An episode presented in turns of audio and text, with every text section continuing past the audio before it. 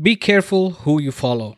Hey, I'm Ravi Jayagopal, and you're listening to Cut to the Chase.fm, a show that brings you business, tech, mind, and marketing hacks for entrepreneurs and digital creators. There was a huge launch recently by a quote unquote big name marketer. Well, at least he was a big name in the past. So he basically re- relaunches his product every year to a lot of hype and noise. And he even has a course on how to do all of that. The idea is basically do a big launch once a year, create some fake scarcity by saying, uh, you know, you're going to shut down sales of the product for the rest of the year.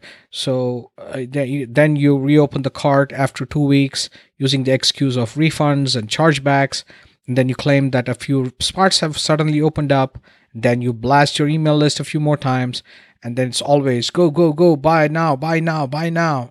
And, you know, it's closing tonight. And then another email saying it's closing in four hours. And then another email saying closing in one hour. And it's on and on and on and you get these emails from not just uh, the seller but also from 17 different affiliates all basically as, as smashing your inbox with uh, b- the same template emails provided by this seller and uh, about this impending apocalypse that will ensue if you don't purchase this course right now and the course is uh, you know $200 but we'll give you $20000 worth of bonuses this type of over aggressive, overly hyped, sleazy marketing techniques probably worked in the early 2000s, but it just won't fly today. Then things like doing upsells after an email sign up and saying it's a one time offer, take it or leave it, the offer will expire shortly as soon as you leave this page. Really? You think I'm that stupid to not realize that I can sign up again using a different email ID for free. And if I have to, you know, clear my cookies or open an incognito browser window or use a different browser, I know you'll have the same offer for me again. Is it really a one time offer that you will never see again? And then having an upsell after the main purchase. And then the upsell actually sells what looks like a big piece missing from the thing that I just bought and should have actually been a part of what I just paid you for, but somehow it is sold separately as an upsell.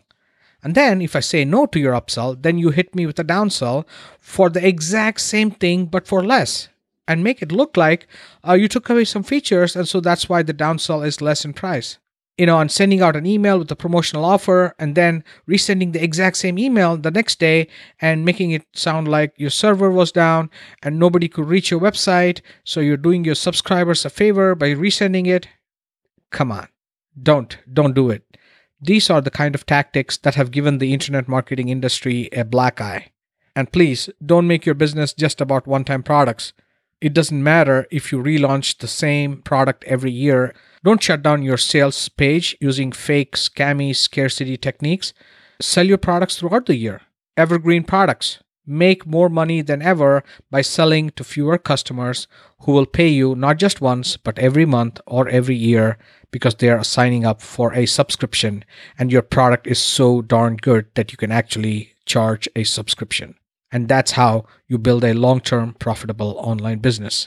So be careful who you follow because being led down the wrong path is one issue, but recovering from it is a whole nother issue.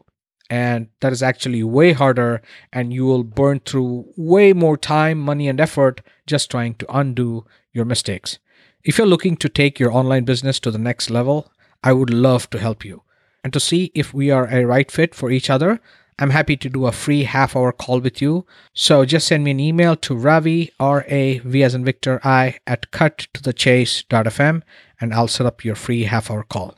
That's it for today. To learn more about creating an online business and how to create, sell, and deliver digital content like audio, video, PDF, and text, check out my full length podcast at subscribeme.fm. And to listen to older episodes of this show, visit cuttothechase.fm.